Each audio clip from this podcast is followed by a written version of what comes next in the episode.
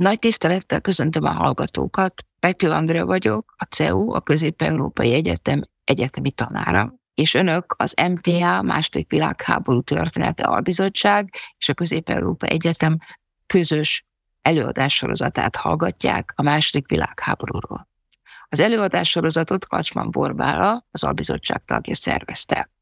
Akik az előadás mellett szeretnék látni a különböző PowerPointokat, a bizottság honlapján a második világháború albizottság.hu oldalon megtekinthetőek. Köszönjük az érteklődésüket, és kövessék az albizottság munkáját a Facebook oldalon, illetve a weboldalon.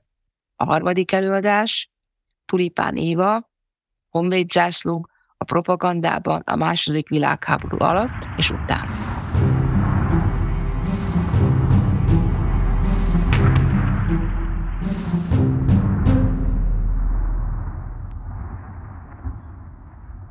Szeretettel köszöntök minden kedves érdeklődőt. A történelmi helyszínek vagy múzeumi tárgyak közelebb hozzák a történelmi eseményeket.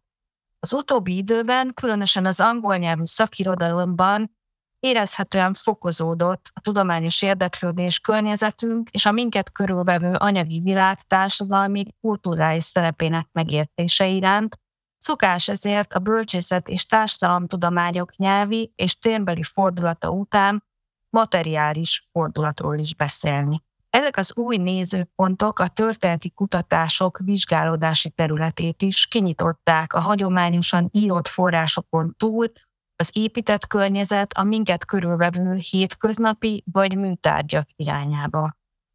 Előadásomban az 1848-49-es honvédzászlók visszaadásának példáján a verbális és nonverbális források beemelése és változatos elméleti megközelítések hasznossága mellett arra szeretnék rávilágítani, hogyan szolgálta a két visszaadási ünnepség az aktuális politikai propaganda üzenetek célba juttatását.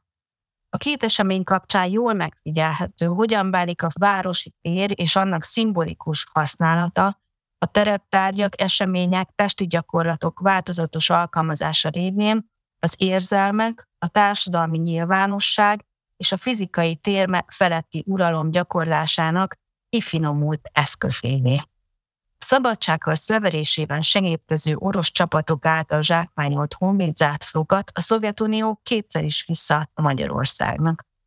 Először 1941. március 20-án Moszkvában kaptunk vissza 56 zászlót, részben két politikai fogolyért, Rákosi Mátyásért és Vad Zoltán terébe, akiket 1940. novemberében engedtek a magyar hatóságok a Szovjetunióba távozni. 1944-ben a Hadtörténeti Múzeum Sollóvára az Erdődi kastélyba menekített gyűjteményéből újra szovjet kézbe kerültek a 48 zászlók is, melyeket pontosan 66 darabot, tehát egy kicsit többet Budapesten adtak újra vissza 1948. április 4-én. A két ceremóniára gyökeresen eltérő körülmények között került sor engedjék meg, hogy röviden kitérjek a propaganda fogalmára hátterére is. A propaganda egyik definíciója szerint mások hiedelmeinek, attitűdjének, érzelmeinek és cselekedeteinek manipulálására irányuló, jelek vagy szimbólumok útján történő, többé-kevésbé szisztematikus törekvés. Propaganda a hadviselés, a hadműveletek része az attitűdök, hiedelmek, de a jövőre irányuló elképzelések is szorosan összekapcsolódnak az egyéni és társadalmi emlékezettel. Ezért a propaganda egyik fontos terepe az emlékezetpolitika. Ugyanakkor az emlékezetkutatások szerint az emlékezet, a társadalmi emlékezet szorosan kötődik a térbeliséghez, a helyek és a térhasználat valamint az azokhoz társuló érzelmi töltet egyaránt az emlékezést elősegítő tényezők. A propaganda a kívánt hatás elérése érdekében jelekbe, szimbólumokba sűríti a közölni kívánt tartalmakat, olyan ingereken keresztül, amelyek az érzékelésre és az érzelmekre hatnak. A szövege, szöveges üzeneteken kívül tehát igen változatos, nonverbális csatornákon keresztül is közölhető, mint például élmények, térbeli mozgás, gesztusok, térelemek, szobrok, épületek, testhelyzetek, ruházat, vizuális jelek, poszterek, zászlók, stb. A 20. század politikai és háborús küzdelmeiben ezeket a csatornákat nagyon tudatosan használták is, illetve a sajtó és a rendelkezésre álló audiovizuális eszközökön keresztül igyekeztek sugározni.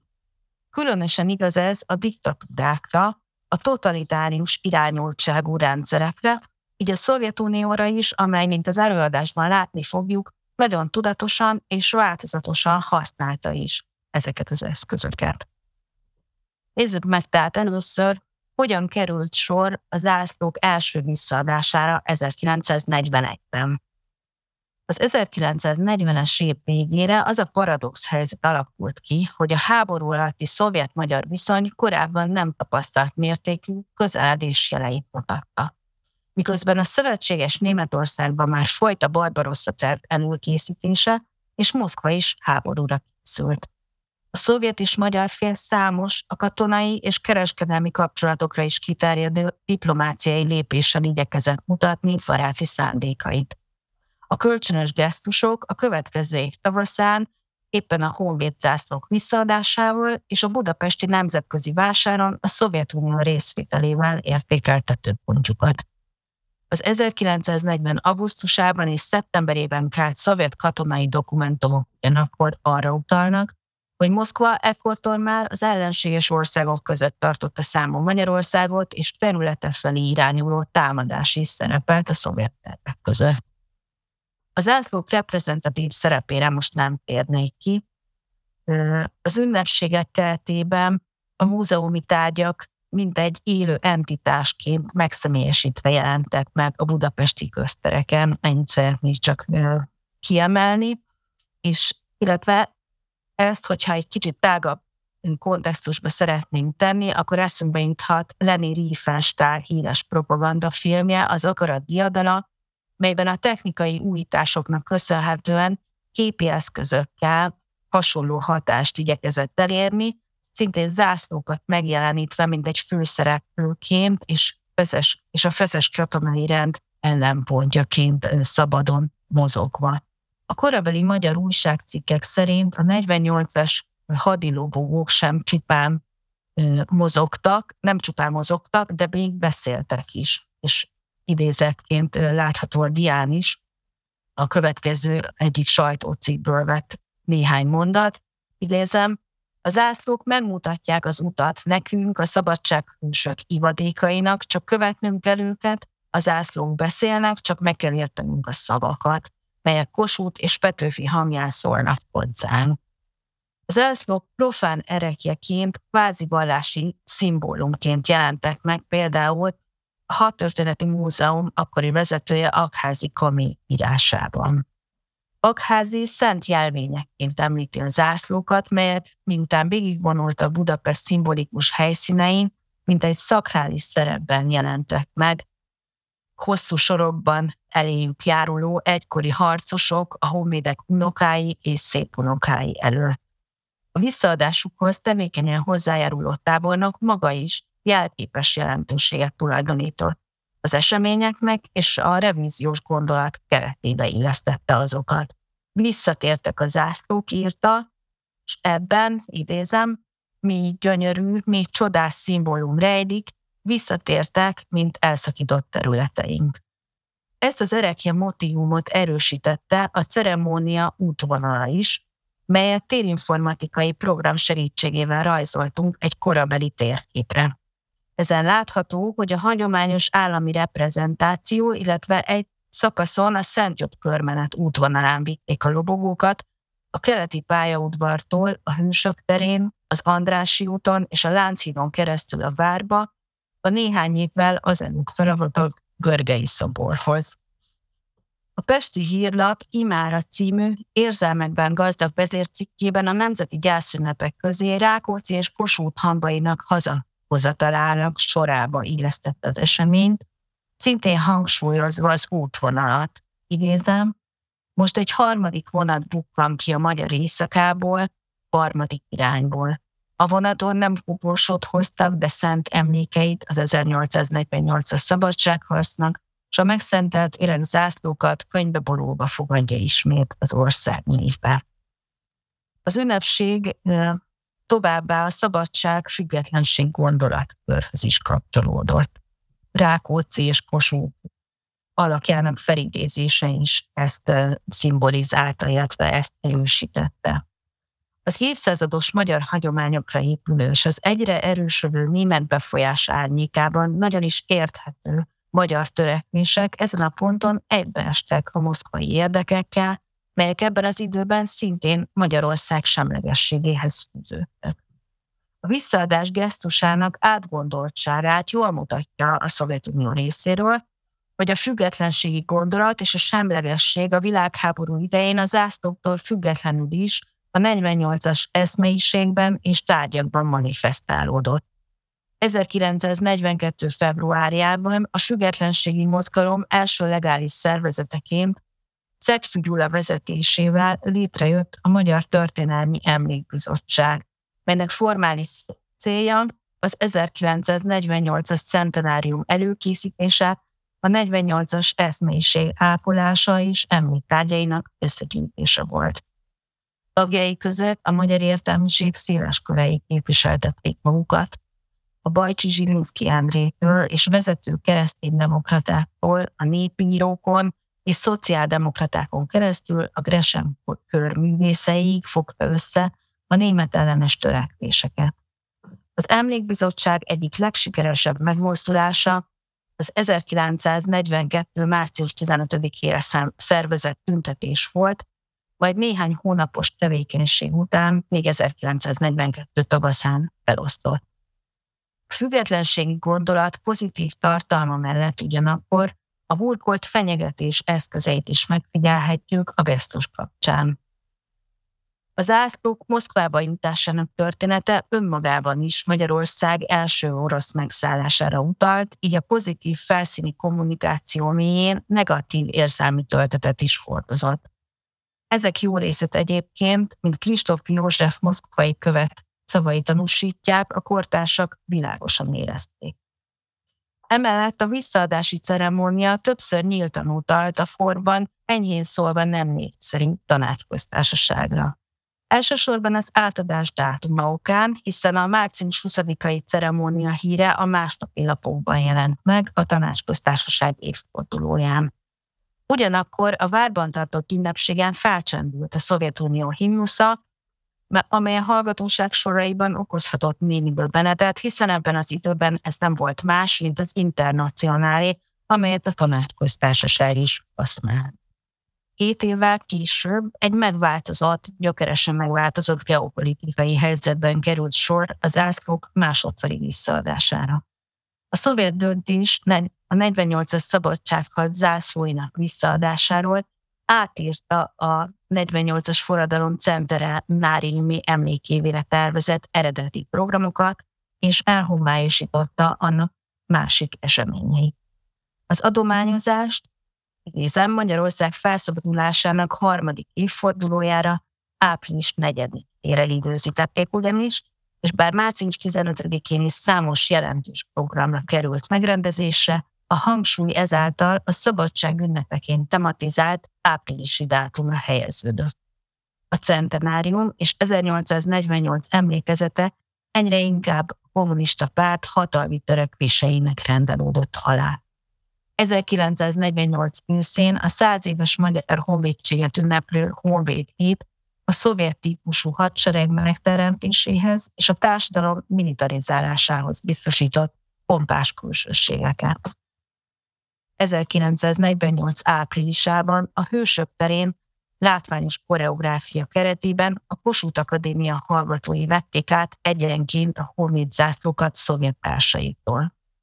Ezután katonai kísérettel ismét a hagyományos reprezentációs útvonalon, az Andrási úton kísérték a zászlókat, de ezúttal a menet érintette a szabadságteret, ahol az állami vezetők koszorút helyeztek el az új szovjet hősi emlékműnél. Majd a Nemzeti Múzeumba vitték a 48-as erekéket, ahol szeptemberi a centenáriumi kiállításon láthatta azokat a nagy közönség. Össze a Honvéd hét második napján, szeptember 12-én, talán még a tavaszi eseményeknél is látványosabb ünnepség keretében a Somogyi Béla út, Bajcsi Zsilinszki út, Szent István körút, Margit híd és a Mártírok útja útvonalon szállították a honvéd a Nemzeti Múzeumból a várban megnyitott a történeti múzeumban. Ennek volt egy praktikus oka is, hiszen a, a hidak is le voltak még tavasszal rombolva, illetve a hat történeti múzeum is. Még a visszaadási ceremónia itteni szakaszán is elég romos állapotban volt. A dián láthatjuk az ünnepséget légifotóra vetített útvonalát. Megjelentettük a 41-es útvonalát is, hogy jól össze lehessen hasonlítani őket. Jól érzékelhető, hogy a két részre bontott reprezentációs útvonal több helyen követi is az 1941-es ünnepségekét, viszont látványos eltérés tapasztalható ott, ahol a szabadságtérre tett kitérő jelenik meg, és itt a szovjetek szerepére helyeződik ezáltal a hangsúly. Emellett a háborús pusztítás miatt még használhatatlan Lánchíd helyett 1948 nyarán megnyitott Margit hídon tudtak átkelni a budai oldalra, és ez módosította még az őszi menet útvonalát. Az őszi Honvéd hét megnyitásának koreográfiája még jobban mutatta a hangsúlyáltalódást a szovjet hadsereg szerepe felé. A hivatalos megnyitó a Gellért hegyen újonnan felállított szabadságszobornál zajlott, ahonnan katonák és rendőrök részvételével indult váltófutás a budai várban lévő 1848-as szoborhoz. Itt a verseny végén szintén koszorúzási ünnepségre került sor. A levéltárban fennmaradt tervezetből ugyanakkor kiderül, hogy a váltófutás irányát szervezés közben megfordították, felcserélve ezáltal annak kiinduló és végpontját. A Honvéd című katonai folyóirat tudósításában el is magyarázta a futás útvonalának üzenetét. Idézem, az emlékműtől induló hármas váltó futócsoportok azzal, hogy céljuk a budavári Honvéd szobor volt, azt juttatták kifejezésre, hogy a szovjet csapatok által hozott felszabadulást tette lehetővé annyi év történelem hamisítás után a 48-as szabadságharc igazi és méltó megünneplését. Áprilisban és szeptemberben is a felszabadítóként ünnepelt vörös hadsereg került tehát a katonai ünnepségek középpontjába, és ezt változatos eszközökkel igyekeztek is kifejezni. A 48-as zászlók visszaadásával hangsúlyossá tett politikai üzenetet Budapest utcáinak bejárásával, mint egy a város felszínére írva, térben is megjelentették. A szabadság fennel hangoztatott jelszava ellenére a nonverbális üzenetek az uralomra utaltak. Budapest utcái és közterei az ünnepségekben meghódított területekként nyertek értelmezést. Az 1848-49-es forradalomi szabadságharc a magyar történelem referenciapontja, emlékezette az utókor számára mindenkor legitimáló erővel. A Szovjetunió emlékezett politikai, diplomáciai gesztusával igyekezett a magyar társadalom szimpátiáját elnyerni, és az országot semlegesíteni 1941-ben. Két évvel később, 1848 centenáriuma fontos lehetőséget kínált a háborús veszteségből kilábaló magyar társadalom számára identitása keresésére. Sokan emlékezhettek még az zászlók első átadására, ám 1941-hez képest jelentősen több eszköz szolgálhatta a szovjet üzenetek szélesebb terjesztését.